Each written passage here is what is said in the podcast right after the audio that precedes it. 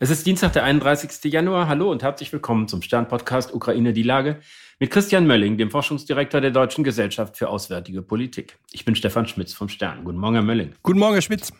Olaf Scholz war ja gerade in Brasilien und da hat er unter anderem erfahren, dass äh, die Sicht auf den Ukraine-Krieg außerhalb der NATO nicht immer so ist, wie wir das betrachten. Und äh, Brasiliens Präsident Lula hat sich da als Vermittler ins Spiel gebracht, hat gesagt, die Chinesen müssen mit anpacken, hat gesagt, er hat auch sich sehr kritisch gegenüber Zelensky und der Ukraine geäußert. Ist das eine erfolgversprechende Idee, zu sagen, jetzt müssen vielleicht andere große Nationen, die nicht unmittelbar in diesem Konflikt stecken, wie Brasilien und China ran und gucken, dass man doch irgendwie miteinander ins Gespräch kommt? Also im Prinzip ja, ist gut immer zu reden. Sie haben es schon gesagt, hier sind ganz wenige Akteure sind hier wirklich neutral. Also die Chinesen sind ja auch nicht neutral. Brasilien hat sich ja selber ganz gerne auch in den Kontext der sogenannten BRIC-Staaten gestellt, also Brasilien, Russland, ähm, Indien, China als wichtige aufstrebende Mächte, die eine gewisse weltpolitische Bedeutung haben wollen. Die Frage ist, ändert das was an den, an den handlungsleitenden Gewichten? Also Ne, warum sollte ich jetzt aufhören, nur weil Präsident Lula äh, mich am Telefon äh, versucht zu bezirzen? Oder aber was hat, was haben wir denn anzubieten? Also was ändert die politische Rationalität, die, die, den Grund dafür, dass Russland meint, einen Krieg führen zu müssen gegen die Ukraine? Was könnte Brasilien anbieten? Was wäre das Interessante? Ich glaube, das ist die einfachste Frage. Außer ein nettes Telefonat. Das kann Olaf Scholz ja auch anbieten, aber offensichtlich ist vielleicht Olaf Scholz nicht so nett am Telefon. So, also, ne? Naja, aber es hat ja schon einen gewissen Charme, wenn man sagt, wir haben eine festgefahrene Situation, alle haben sich eingegraben, jeder beharrt auf seiner Position und plötzlich kommen äh, Akteure, Vermittler von außen hinzu, die irgendwie aufzeigen, was vielleicht, wo es vielleicht weitergehen könnte, was man, wo sich was bewegen könnte und äh, wo man dann sieht, dass äh, die Alternative dazu ist, dass man diesen Krieg fortsetzt und am Ende äh, gibt es noch viel mehr Tote, aber man ist in der Sache nicht viel weiter. Ja, wir haben es ja aber nicht mit einer Schlägerei auf dem, äh, auf dem Schulhof äh, unter, unter Erstklässlern zu tun. Hier ist ein Typ aufgetreten, der heißt Wladimir Putin und er hat gesagt, ich will euch alle umbringen. So, und jetzt kommt ein Verhandler und sagt, das verhandle ich dir weg. Hier tritt jemand an, äh, der ganz klar sagt, äh, ich will, dass diese Menschen nicht mehr existieren. Und dafür bin ich bereit, die in Grund und Boden zu bomben. Und das Einzige, was, was, was fehlte, war der richtige Psychologe. Entschuldigung, dass ich das jetzt so despektierlich sage, aber diese Idee, dass über die Auswechslung des Verhandlungsteams etwas geschieht, ist ja, ist ja auch respektlos Putin gegenüber, der ganz klar gesagt hat, was er eigentlich erreichen will. Also da, da sehe ich jetzt noch nicht dass diese, diese zauberhafte Wirkung, die jetzt ein neuer Verhandler ausmacht. Also wie gesagt, warum ändert sich durch die Auswechslung oder das Neureinbringen eines Verhandlers die politische Rationalität, die auf Seiten Russlands zum Krieg geführt hat. Oder aber auf Seiten der Ukraine dazu geführt hat, äh, sich zu verteidigen. Sagt der Zelensky jetzt, ah, jetzt habt ihr natürlich recht, also jetzt gebe ich einfach auf. Und ich erkläre das meinen Leuten, wir müssen die einfach aufgeben. Ich äh, bestreite eben keine Sekunde, dass Putin der Aggressor in diesem Konflikt ist. Und trotzdem hat es ja eine gewisse Rationalität zu sagen, wenn sich nach einem Jahr Krieg alle auf Positionen festgelegt haben, die so unversöhnlich sind wie ihre jetzt, die ja letztlich bedeutet, die Russen müssen alles aufgeben, was sie im Sinn gehabt haben. Und erst das kann die Grundlage für eine Lösung sein, dass es dann hilfreich sein kann, wenn einer von außen kommt und sagt, guck mal, kann es nicht irgendwie auch anders gehen. Und das heißt überhaupt nicht, dass man bestreitet, dass Putin der Aggressor ist, sondern dass man einfach sagt, so wie es jetzt läuft, läuft es auf einen langen, immer weitergehenden Krieg mit ungewissem Ausgang hinaus. Lass uns doch mal gucken, ob vielleicht was anderes geht. Ja, also das würde unterstellen, wie gesagt, also jetzt ob Putin der Aggressor ist oder nicht, nehmen wir mal raus. Das ist ja sozusagen so eine Art von Buhmann-Zuschreibung. Hat sich die Motivation Putins, das ukrainische Volk zu töten, geändert? Das ist doch die entscheidende Frage. Ist er bereit, davon abzurücken? Das hat er ja zu keinem Zeitpunkt signalisiert. Sie haben in unserem letzten Podcast gesagt, dass die Entscheidung des Westens, Kampfpanzer zu liefern, nach Ihrem Eindruck den Punkt näher bringt, an dem Putin erkennt, dass er äh, militärisch nichts gewinnen hat, kann und eine andere Lösung suchen muss. Hm. Jetzt deutet ja viel darauf hin, dass äh, es ein großes Gemetzel geben wird im Frühjahr, wenn alle ihre Offensiven beginnen. Und gäbe es denn vielleicht eine Möglichkeit, dass man sagt, diese Erkenntnis von Putin kann man auch befördern, ohne dass dieses Gemetzel stattfindet und wieder sehr viele Menschen sterben, hm. sondern dass man sozusagen auf einem anderen Weg sagt, militärisch wirst du keine Möglichkeit haben und einen Weg findet, das irgendwie zu vermitteln. Ja, ich verstehe, was Sie meinen. Ich glaube, dass das nicht möglich ist. Also auch wenn man jetzt sagt, also in der Konsequenz ist dieses Gemetzel, dass der Tod vieler tausender Menschen notwendig.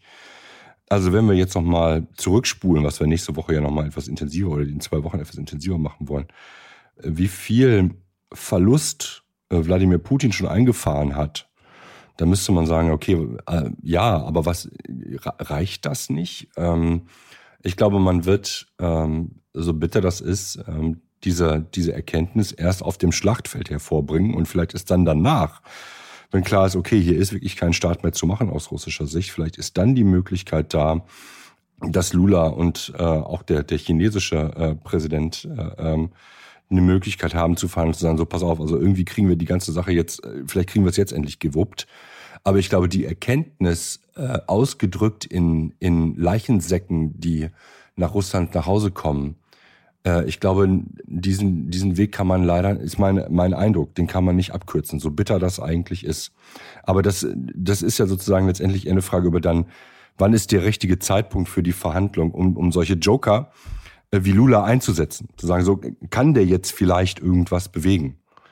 Das äh, würde aber auch nochmal bedeuten, ähm, dass er tatsächlich da sozusagen interessensfrei ist. Und das muss man sehen, ob er das wirklich ist. Es deutet sich zurzeit nicht so super an. Ich habe mit Interesse verfolgt, dass äh, Zelensky in seiner Ansprache gesagt hat, dass irgendwie der Sieg der Freiheit erst vollständig ist, wenn keine einzige Ruine in der Ukraine zurückbleibt. Und man, man kann das so verstehen, dass es vielleicht auch eine zarte Andeutung von Kompromissbereitschaft ist unter der Bedingung, dass es sehr umfassende Zusagen für den Wiederaufbau gibt, dass man vielleicht auch das so, wie, wie Scholz sagt, man darf nichts über den Kopf der Ukraine hinweg machen, aber dass auf der anderen Seite man ihnen etwas geben kann, was sie dazu bringt, dass sie vielleicht äh, eine Art von Kriegsbeendigung zustimmen, die sie sonst so, so nicht zustimmen würden. Also ich habe es ein bisschen anders verstanden. Ich habe es verstanden als, okay, wir müssen jetzt schon anfangen, darüber nachzudenken, wie der Wiederaufbau organisiert wird, damit es keine, wie soll man sagen, keine, keine Ruinen aller, ähm, weiß nicht, was Afghanistan oder so gibt. Ne? Also ein Land, das, das brach liegt und in dem, in dem es nicht weitergeht. Ähm, ich meine, die, die Ukraine ist ein Land auf dem, auf dem Weg äh, nach Europa gewesen und äh, wirtschaftlich, gesellschaftlich, politisch extrem erfolgreich dass man daran anknüpfen will. Und das am besten am Tag Null nach Kriegsende kann ich total verstehen. Ob das Verhandlungsmasse bedeutet, ist eine Verhandlung zwischen der ukrainischen Regierung und, und ihrer Gesellschaft und all den gesellschaftlichen Kräften, die da drin sind. Denn also das jetzt sozusagen anzunehmen und ähm, also, zu, ne, also den, den, äh, eine Art Deal zu machen, ich überspitze jetzt, wir hören in, in vier Wochen auf und dafür kriegen wir mehr Geld für den Wiederaufbau.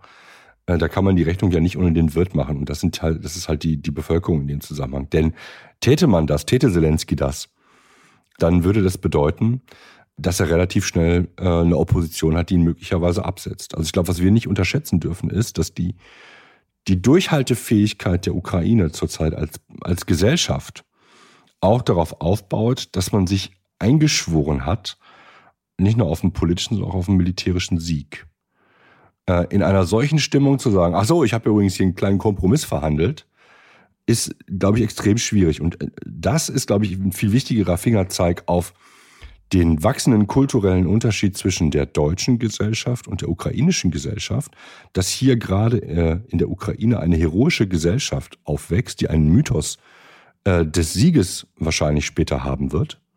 Und wir mit diesem Mythos des Sieges überhaupt nicht einhergehen und passt in diese Woche äh, das auch nicht können, weil dieses Land, Deutschland, sich nicht selbst befreit hat und auch die Juden nicht selbst befreit hat. Wir sind im Grunde genommen äh, doppelt beschämt durch ein, durch ein Land, das möglicherweise sich von einem, von einem riesig großen äh, Aggressor mit unserer Unterstützung befreit, äh, was wir ihm niemals zugetraut hätten. Und das wird für den, für den Wiederaufbau nicht nur nicht politisch, sondern atmosphärisch ein riesiges Problem werden.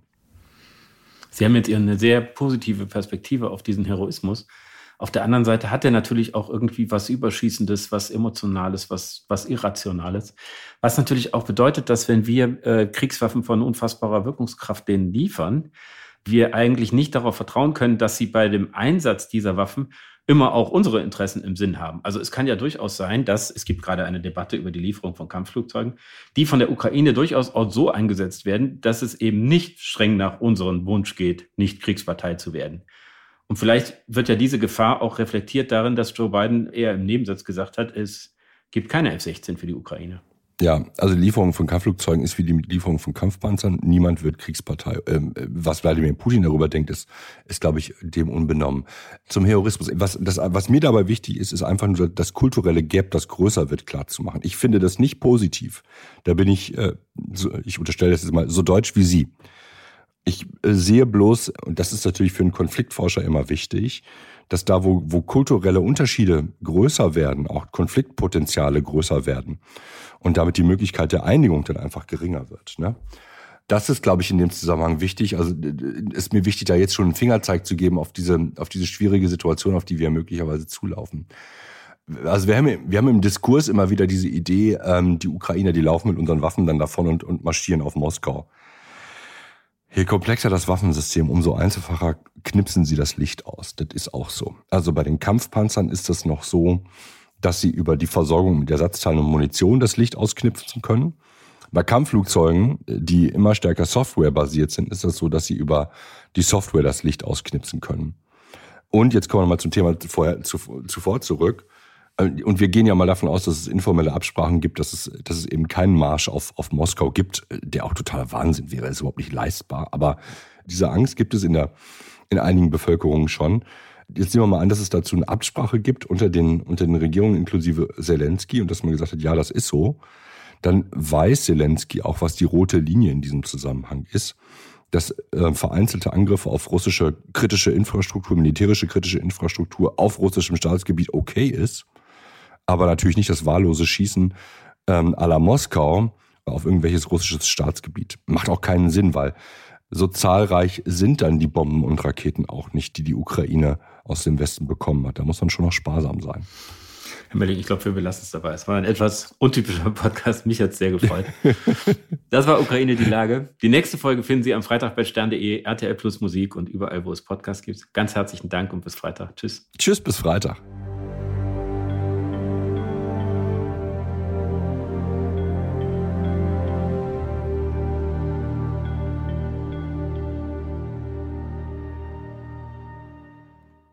Dieser Podcast ist eine Produktion der Audio Alliance.